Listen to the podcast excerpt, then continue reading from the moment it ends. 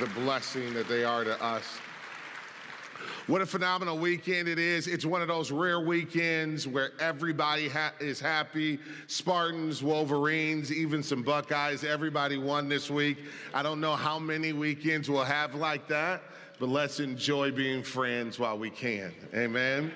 Uh, no, it's a great time of year. School's getting started back for our kids, so continuing to pray for kids, for teachers, for administrators, for those of you who are headed back to school. But Labor Day weekend, Labor Day weekend is one of those weekends that can easily be thought of as just another opportunity to break out the grill, to go to Stony Creek, to enjoy your time at a park but I will tell you this there's so much more to Labor Day. And it gives me the opportunity to kind of talk for just a moment as I've set up our message for today about a theology of work, a theology of work. So much of my academic study have been about faith and work and the intersection of those two. For those of you who maybe haven't really looked at work through the lens of Scripture, there's a couple of messages that Scripture gives us about work. Number one is that work is a blessing. Can I get an amen for that? That work is a blessing. So much of our identity and God's formation of our hearts and souls comes through our labor. We shouldn't look at labor as a penalty. We shouldn't look at it as an evil, a necessary evil on our way to a paycheck, but we should look at it as an opportunity to fully express the creative abilities that God has placed within our hearts. I'm going to take it a step further. Not only is work a blessing, work is worship as well. The Bible teaches us this that work is to be done unto the Lord. As a matter of fact, the scriptures tell us that whatever we do, do it heartily as unto the Lord. So, those who are Christians who have studied the scriptures about this topic of work understand that your first boss is Jesus and your second boss is whoever your direct report is. So you're first working as unto the Lord to please Him. So that means that even if your direct report is a jerk, doesn't mean that you pull back on the quality of your work, but you keep working as unto the Lord, knowing that one day you'll stand before Him. And how many want to hear, Well done, my good and faithful servant, when you stand before the Lord? Amen. That's the ultimate payoff. I'll take a step further and tell you that there's two reasons why God gives you a job. Two reasons why God gives us jobs. The first is so that we might do good work for His glory. Whether you're an engineer or you're a teacher, stay at home mom or dad, or maybe you uh, might be a doctor or nurse, whatever it is that God has entrusted to your care, your first responsibility is to steward that well and to do that well for His glory, for His pleasure. But then, secondly, the second reason he gave you that job is so that men and women might see your good work and glorify your Father who is in heaven. So that's kind of the opposite of the way a lot of us have been trained to think. And so sadly, it's produced a lot of Christians who carry a big Bible into work, but they're doing a terrible job. God doesn't want you to go to work with a big Bible and a terrible job and do a terrible job. You, you actually bring a reproach to the name of Jesus that way. But hopefully, people will see your quality of work, your good stewardship, your diligence, your faithfulness, your productivity, and hopefully they'll see that and say, What is it about you?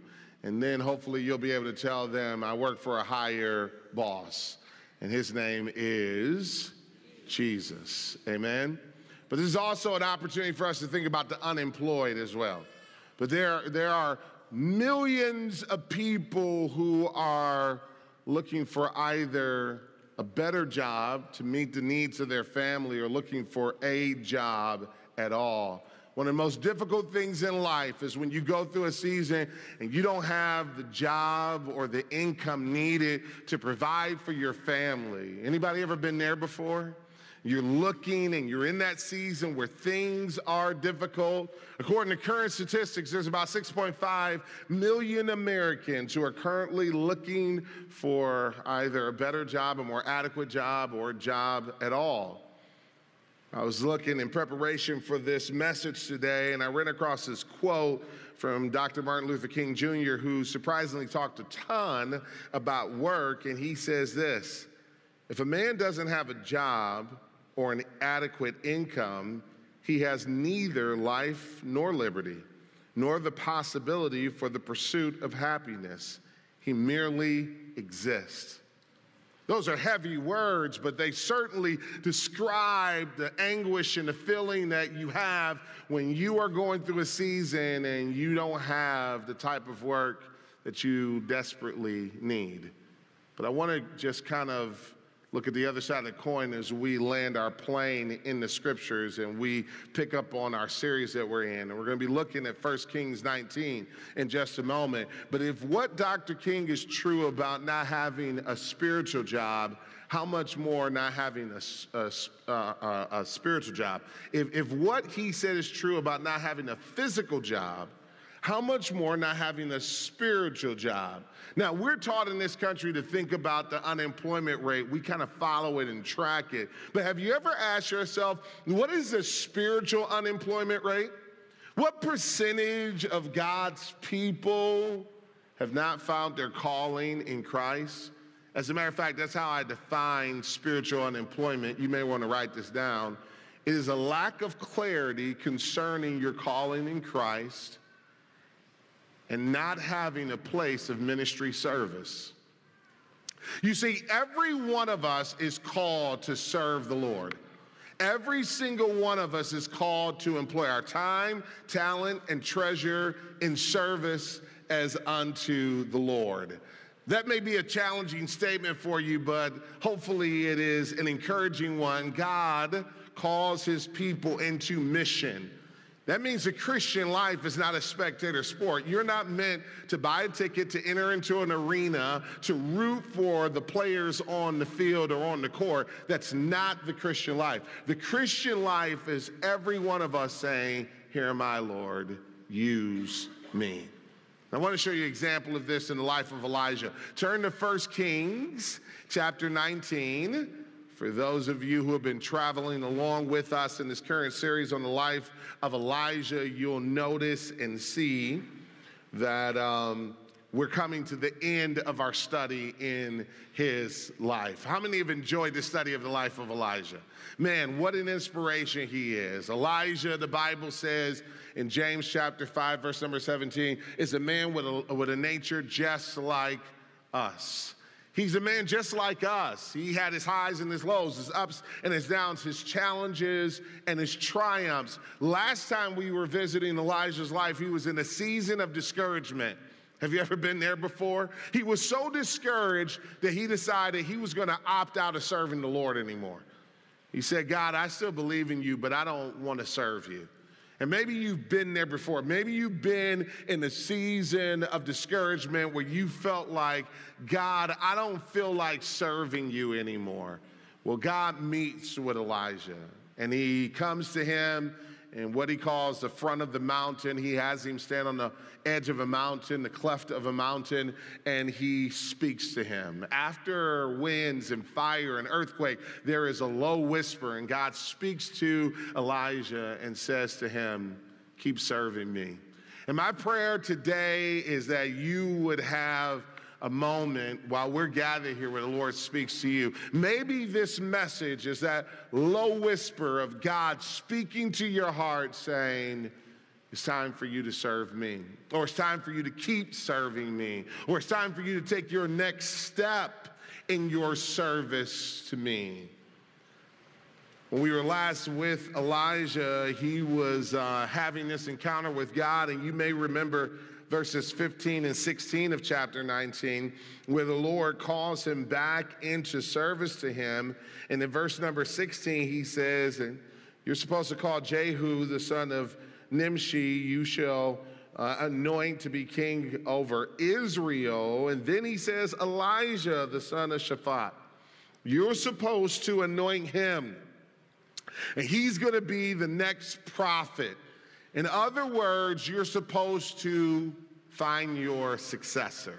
Now, this gives me an opportunity to say a parenthetical statement. Here's the parenthetical statement Every one of us is called not just to be a disciple, hear me now, we're called to be disciples who are making disciples who are making disciples.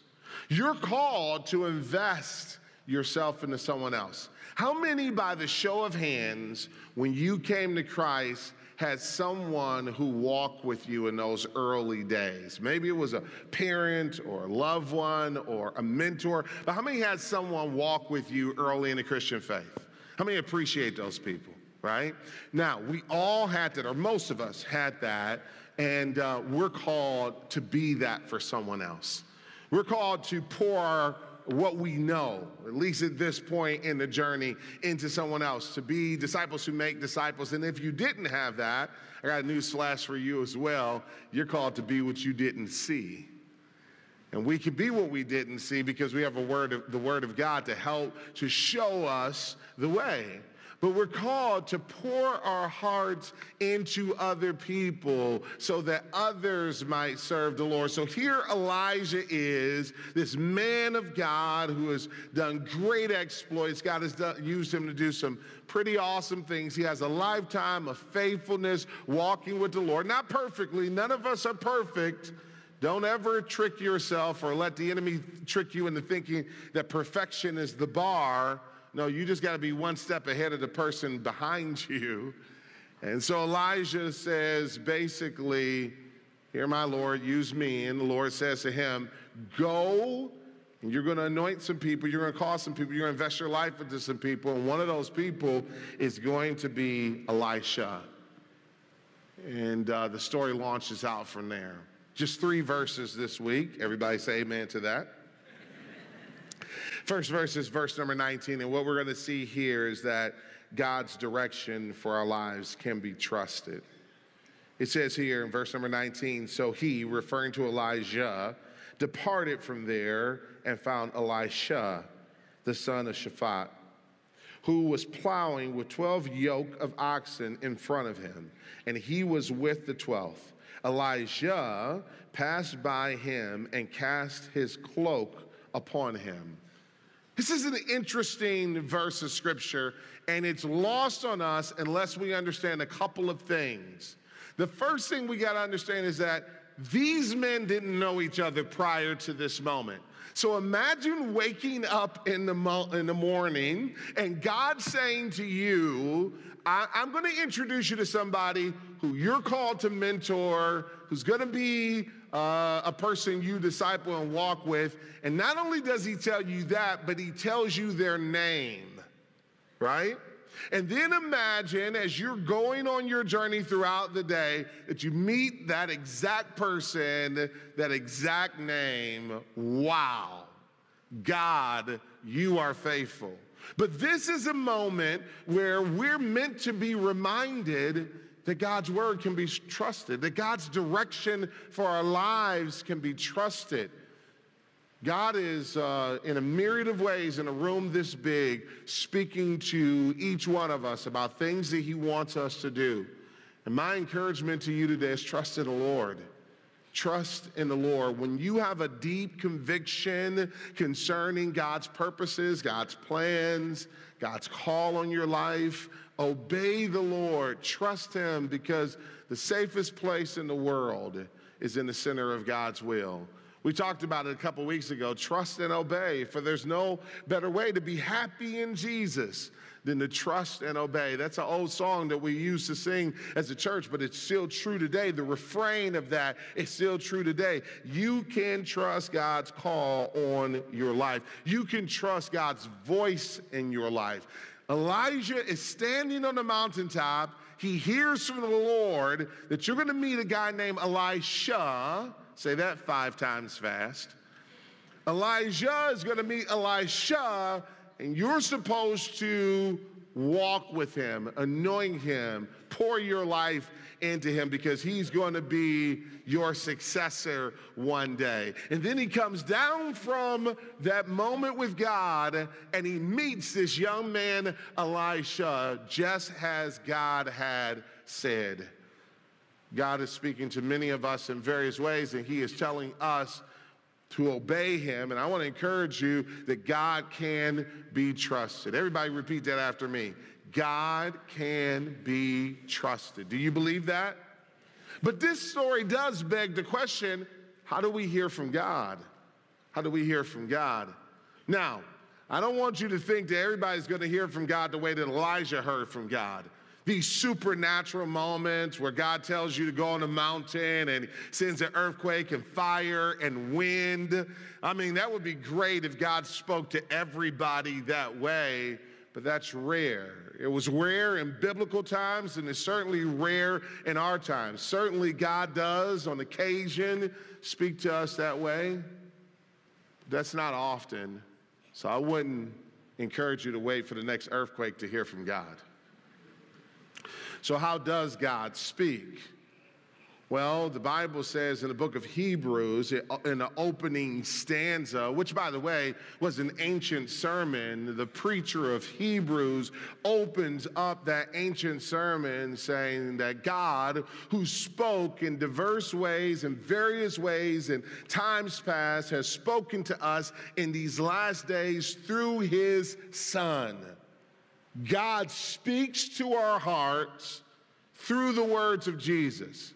And where are the words of Jesus recorded? Recorded in Scripture. So, what is the primary way that God speaks to us in this hour? It is through Scripture.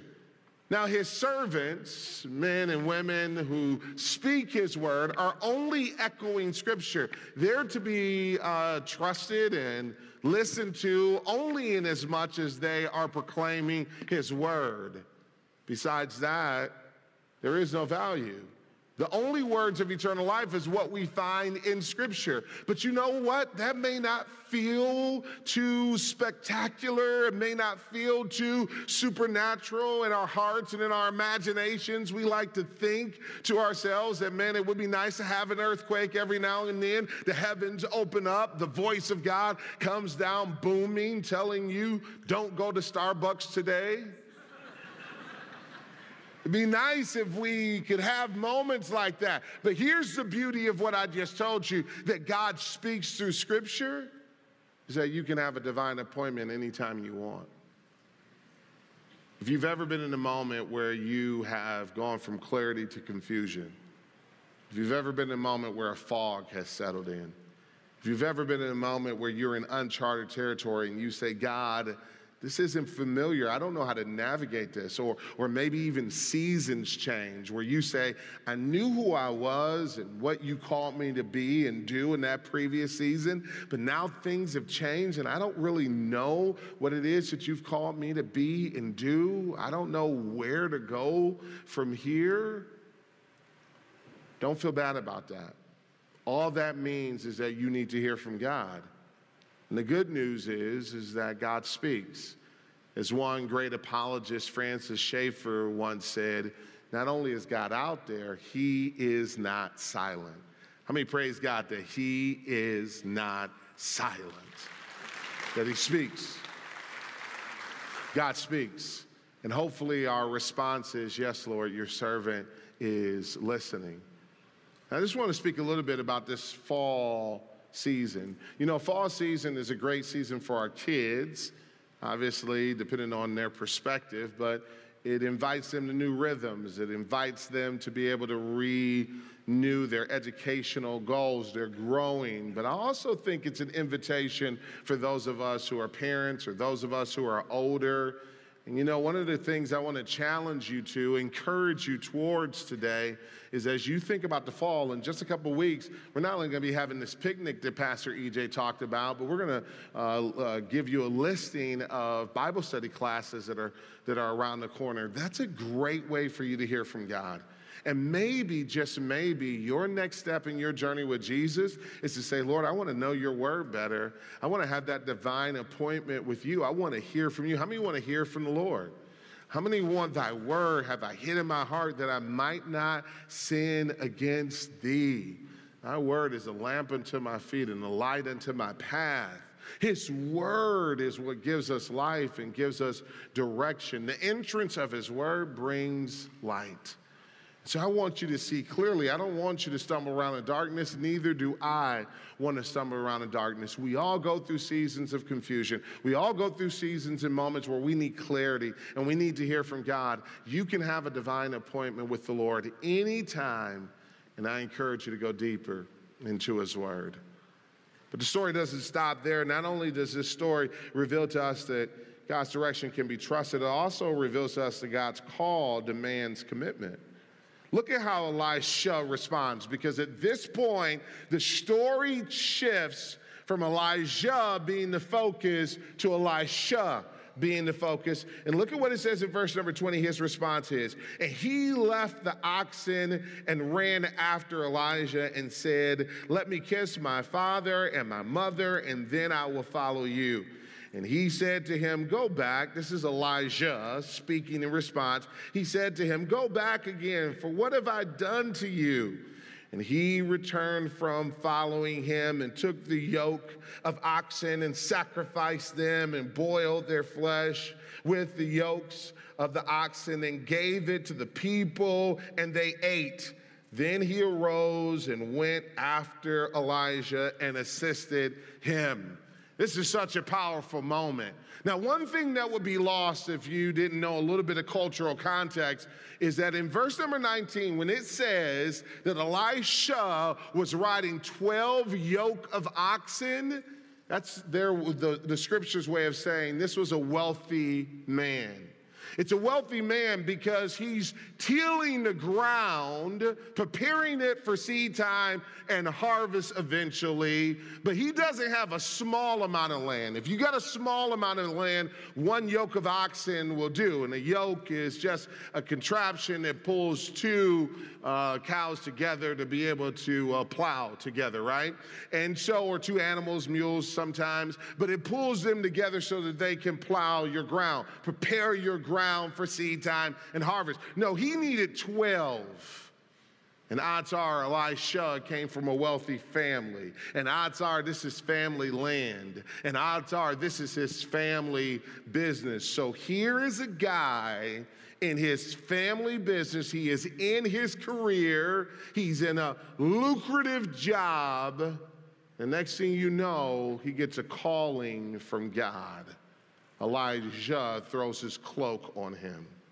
This gives me the opportunity to talk a little bit about our occupational job and our uh, ministry job, our ministry service. Every one of us is called to occupations, and every one of us is called to vocations. We're called to occupational jobs and ministry jobs. Now, sometimes those two are one in the same, like in my case.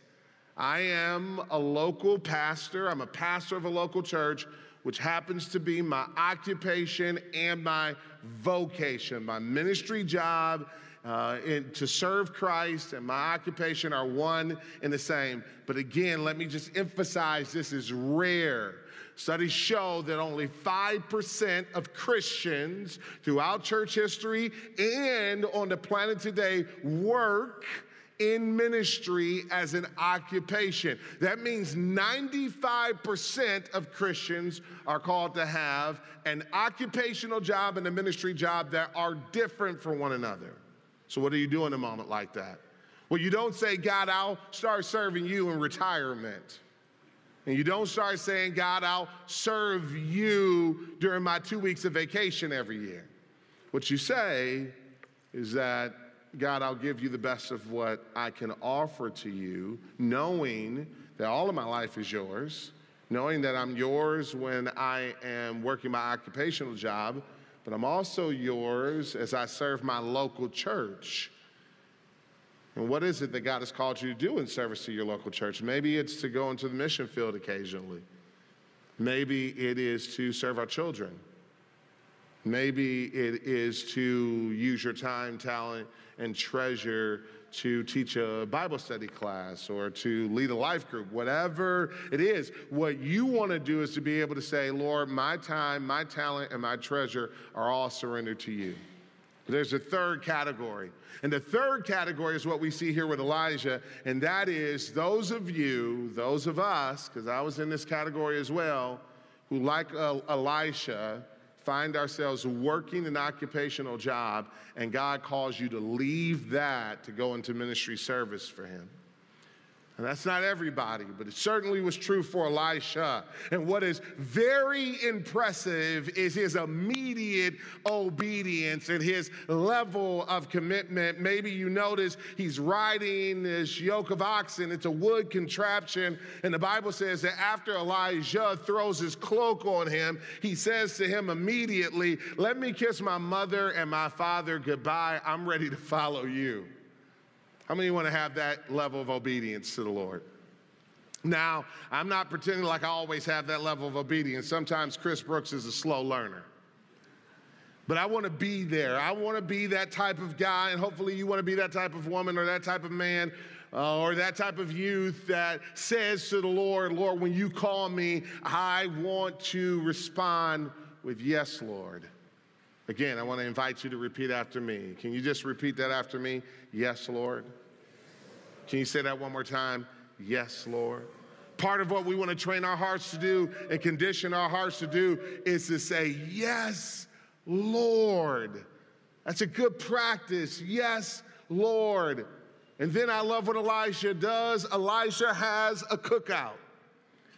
He has a barbecue and he invites the community. He turns the yoke, which is a wood contraption, he turns that into firewood. And then he takes the animals, boils the, the animal meat and cooks it. And then they eat and they have a cookout, which is a farewell cookout.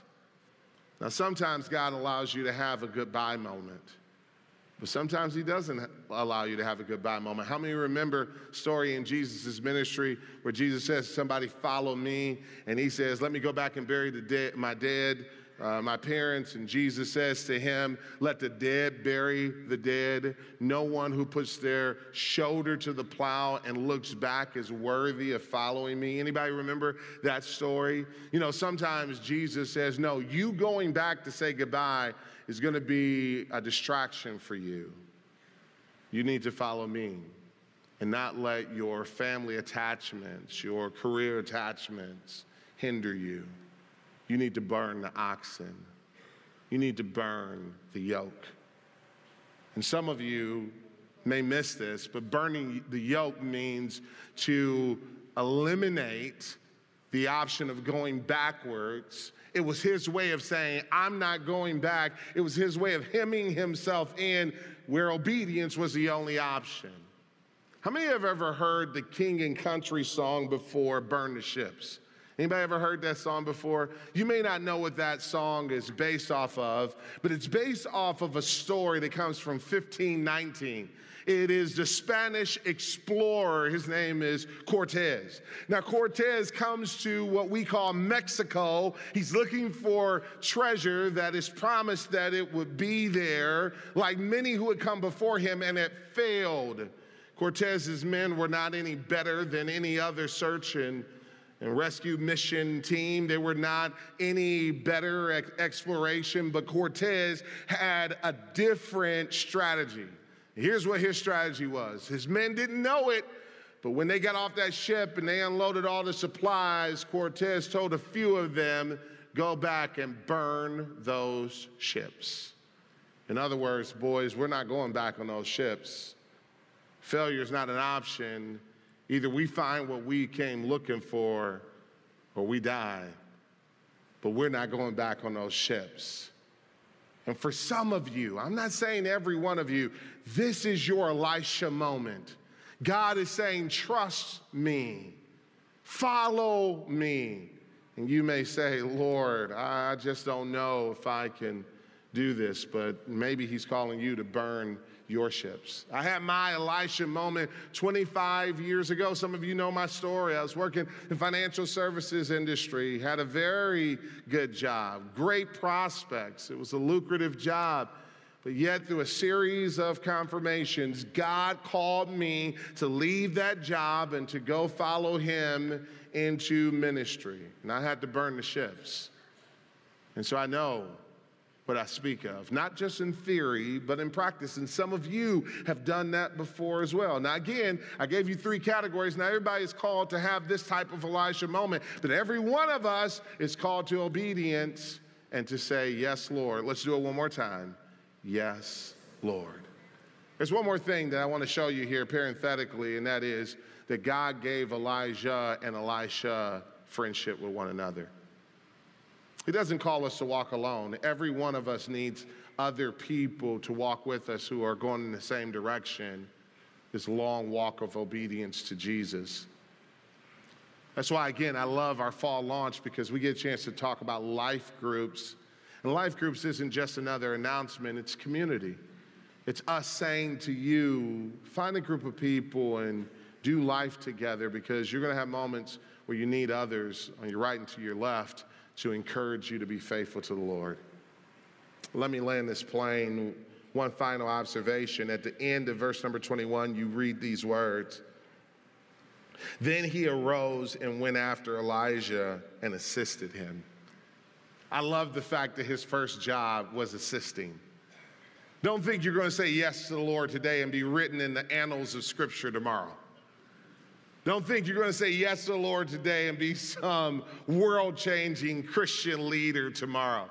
My first job in ministry was to serve our youth department, and my job was to clean the youth room, vacuum, pick up papers, clean the youth room, and to set out Bibles. And I did that for three years. And I might say, I was the best Bible sitter outer you ever met. I was faithful to that calling. I was as faithful to that as I could be because I believe that it was the service unto the Lord. Despise not the day of small beginnings. Whatever God calls you to do, be faithful where you are. And if you are faithful where you are, He will open up doors for you to serve Him in greater ways. But the first call of any ministry is to prove yourself faithful. Well, I pray that this speaks to your heart. I pray even more that today you will find yourself saying, Here, my Lord, use me. Everybody stand. What is your next step in your calling with Jesus? Maybe your next step is a call to repentance. Maybe your next step is a call to salvation, surrendering your life to Him. If you're going to be used by Him, starts with surrendering your life to Him. So I call you now to respond to the gospel and if today the Lord spoke into your heart, you want to surrender your life to Him, after we are done worshiping Him once more, just know there'll be friends up front to pray with you. Also, there's teams in the back. Our team is here to wrap our arms around you as you take your next step in your journey with Jesus. But today, I encourage you, whatever your next step is, say, Yes, Lord.